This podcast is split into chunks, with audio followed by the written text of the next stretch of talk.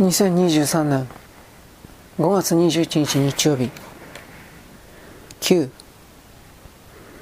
アルーノフ海軍石鹸はあえなく破綻した武将兵の帳簿係は首をかき節操のないブルジョアの競争がどうのとブツブツ言いながら販売した3個分の代金とともに姿を消した。アレクサンドル・デミトリビッチにはトレイいっぱいの石鹸の山と暗い絶望が残された。ガリーナ・ペトロブナはめげずに次の事業を探した。新しい出資者は黒いアストラカン織の帽子をかぶり、アストラカンのハイカラーをつけていた。彼は息を切らせて4階までの階段を上がってくると、毛裏の巨大なコートの内ポケットの奥深くから塩悪書に丸めた紙幣の束を取り出して、指に唾をつけながらそれを数え、いつもせかせかしていた。2種類、彼は説明した。ガラスの筒には透明な粒、紙の箱には白い粒ですからね。材料は提供します。あなた方は詰めてください。いいですか ?100 個とラベルの貼った箱に詰めるのは87錠だけですからね。サッカリンはこれから爆発的に売れますよ。アストラカンの帽子をかぶった紳士は大勢雇っていた。何家族もが商品を詰め、幾人もの行商人が街角で、彼の商品を陳列し、幾人もの密輸業者が奇跡的に遠いベルリンからサッカリンを買い付けていた。アルグノフ家の食堂では4人が刀身の周りで頭を突き合わせ8本の手が注意深く単調にうつうつと感情していた。明るい外国製の鈴管の無色の粒は小さなガラスの筒に6個。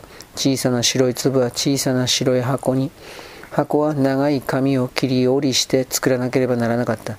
それには緑の文字で純正ドイツ製サッカリンとドイツ語で書かれている。その紙の裏は明るい色の昔のロシアの広告だった。キラ勉強に差し障って悪いけど、ガリーナ・ペトロブナが言った。手伝ってもらわないと困るの。食べてかなきゃいけないからね。その夜、刀身の周りには3人の頭と6本の手しかなかった。アレクサンドル・デミトリビッチは動員されていた。吹雪で大雪が積もりペトログラードの歩道を覆い尽くした。民間の商店主と失業中のブルジョは雪かきに駆り出されたのだ。彼らは明け方には出頭していなければならず夫婦言いながら白い息を吐き古い毛糸の手袋でショベルを持ち玄関の中腰をかがめた。掘り返しては息をつきぐったりしながらも白いカビにショベルを突き立てて働いた。ショベルを当て上がれたが報酬はなかった。マリア・ペトロブナが訪ねてきた。彼女は首から長いスカーフを取って説教しながら戸口でフェルトグッズの雪を払った。いいのいいのよ、マルーシャ。ガーリーナ・ペトロブナが静止した。ありがとう。でも手伝わなくて大丈夫。粉のせいで咳が出るでしょ。火のそばに座って温まって。74、75、76。マルシャおばさん、最近何か変わったことありました？リディアが尋ねた。罪深い時代ね。マリア・ペトロブナがため息をついた。それは毒じゃないの。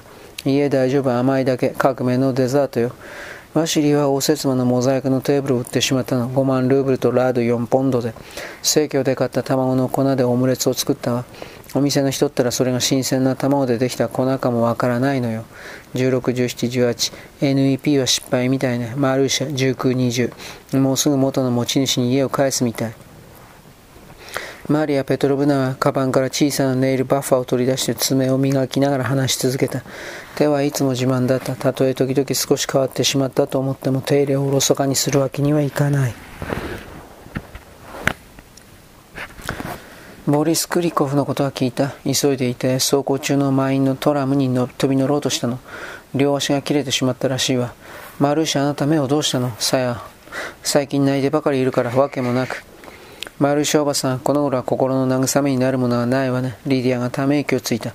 58、59。あの異教徒たちったら、汚らわしい配信者よ。教会の黄金の遺恨を奪って、どこかの飢饉の糧にしたの？神聖なお墓も開けるし、63、64、65。奴らが神様を侮るからみんなに罰が当たるのよ。イリーナが配給権をなくしてしまったの。マリア・ペトロブナがため息をついた。今月はもう配給はなしですって。ありがちね。リディアがそっけなく言った。イリーナは信用できないもの。いつだったかイリーナがいつもの人物描画の手法で性格判断の表現としてリディアのサバの形にスケッチしたのを彼女は根に持っていた。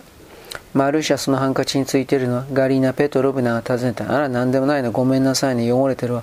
なんだか夜も眠れなくてナイトガウンがいつも暑苦しくてベトベトするの。ビクトルのことが心配で、あの子ったら家にすごく変な仲間を連れ込んでくるのよ。応接までも帽子を取らないし、絨毯一面に灰を振り落とすの。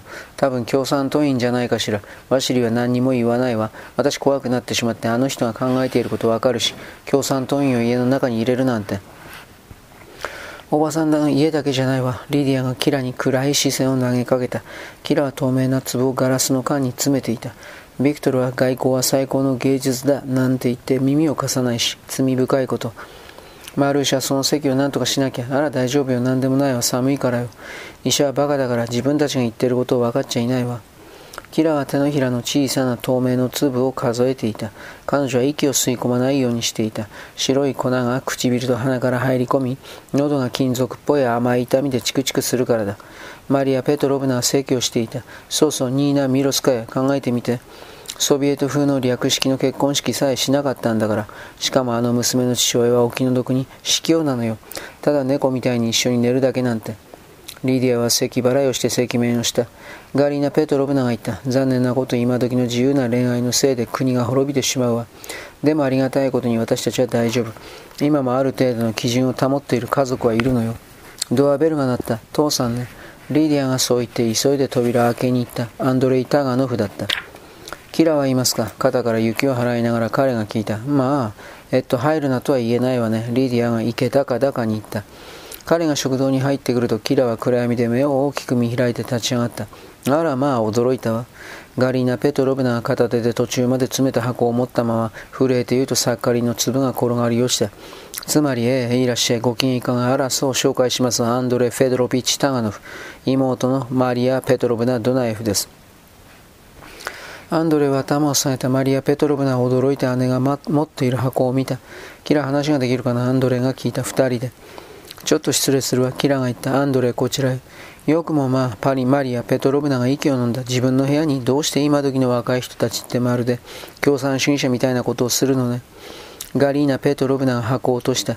リーディアがおばの足首を蹴った。アンドレイはキラについて部屋に入った。電球がなくて、キラが言った。外の明かりだけなの。リーディアのベッドに座ってアンドレは座った。彼女は彼に向かって床のマットレスに腰を下ろした。窓の向こうの街角からの光が床に白い四角を作り、その四角にアンドレの影が落ちている。リディアのイコンの一角の上で小さな赤い炎が宙にチラチラと光っている。今朝のこと、アンドレがいた。シエロフのことだ。どうしたの？心配しなくても大丈夫だと言いに来た。奴は君を尋問する立場にはいない。誰も君を尋問する命令を下せない。私以外は。命令が下されることはないよ。ありがとう、アンドレ。君が私たちのことをどう思っているのかは知っている。君は正直だ。だが政治に興味はない。活動家の敵じゃない。君を信用している。アンドレ、私はあの人の住所は知らないのよ。君が誰を知っているか聞いてるんじゃない。ただ巻き込まれないようにするんだ。アンドレはあの人は誰か知ってるの。キラ、この話はもうしなくてもいいか。ええ、でも一つ聞いてもいい。ああ、なんだい。どうして私のためにそこまでしてくれるの君を信用しているし友達だと思うからだ。まあなぜと聞かれると困るんだが。私にはわかるわ。だってあのね、もし私たちに魂があって本当はないんだけど、もし魂と魂が出会ったらあなたと私のね、死ぬまで戦うでしょう。でも互いをめちゃくちゃにとことんまで破壊した後で根本は同じってわかるんじゃないかな。うまく言えないけど、私は魂を信じないし。私も信じないよ。だけどわかる。で、根本というと、アンドレは神を信じる。いや、私もよ。でも私はよくこれを人に聞くの。あべこみの聞き方なんだけど、どういう意味？あのね、もし誰かに命を信じるかって聞くとどういう意味か分かってもらえないの？わけのわからない質問だって。あまりにも漠然としすぎて意味がないって。だから神を信じるかって聞くの。それで信じるって言われたらその人は命を信じてないとわかる。どうして？だってあのね、神って何をそう呼ぶかともかく最高の可能性を秘めた最上のものの概念でしょそして自分自身の可能性よりも高いところに最上の概念を置く人は誰でも自分と自分の命を軽く見ている。ね、自分の命を敬って最高で最上の大いなる可能性をここ現世で自分自身のために求めるのって稀有な才能よ。天国を想像して夢見るのではなくそれを求めるってこと。君は不思議な子だな。あのね、あなたも私,、ね、私も命を信じてる。でもあなたはそのために戦い、殺し、死のうとさえする。命のために。私はただそれを全うしたいだけ。閉じた扉の向こうではサッカリンを数えるのに使えたリディア休憩がてらにピアノを弾いていたショパンだ。アンドレが不意に綺麗だねと言った。アンドレ何がこの音楽だよ。あなたは音楽に興味がないのかと思っていたわ。確かに。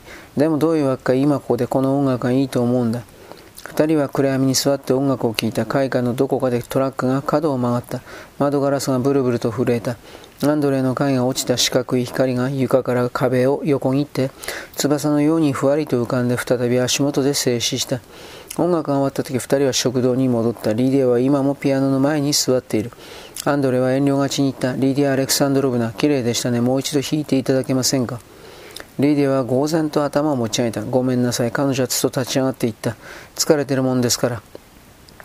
そしてジャンヌ・ダルクのように意気揚々と部屋を出て行った。マリア・ペトロブナはアンドレイの視界から自分を外そうとしているかのように椅子に縮こまっていた。席をしたので彼が目をやると彼女は今の若い人たちは共産党員の見本にちゃんと従っていないって私はいつも言っていたわ。小声で言った。キラが入り口まで送っていくとアンドレイが言った。キラ、私はもう来ない方がいいね。家族に決まり悪い思いをさせてしまうから。それもわかるよ。大学で会おう。ええ、キラは言った。ありがとう、アンドレイ。おやすみなさい。終了。